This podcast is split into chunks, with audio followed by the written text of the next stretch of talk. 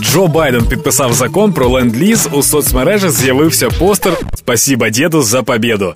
Ленд-ліз – це коли штати допомагають у війні всім, чим можуть, бо така допомога в інтересах оборони самих штатів. Перший і останній раз ленд-ліз підписував Рузвельт 11 березня 41-го року, який закінчився 20 вересня 45-го року. Тобто цей документ підписується кожен раз, коли треба мочити фашистів. Загалом така допомога є безкоштовною, хоча деяку техніку, наприклад, кораблі, повернули після Другої світової війни. Напевно, нам також треба буде щось повернути. Як скоро воно буде в нас? Ця програма передбачає мінімальні терміни постачання без бюрократії та всього іншого.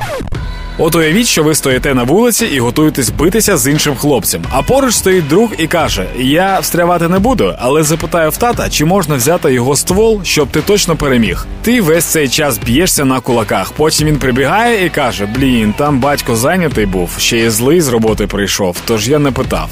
Оце Олаф Шольц. Ленд-ліз від Байдена це зброя без зайвих вагань.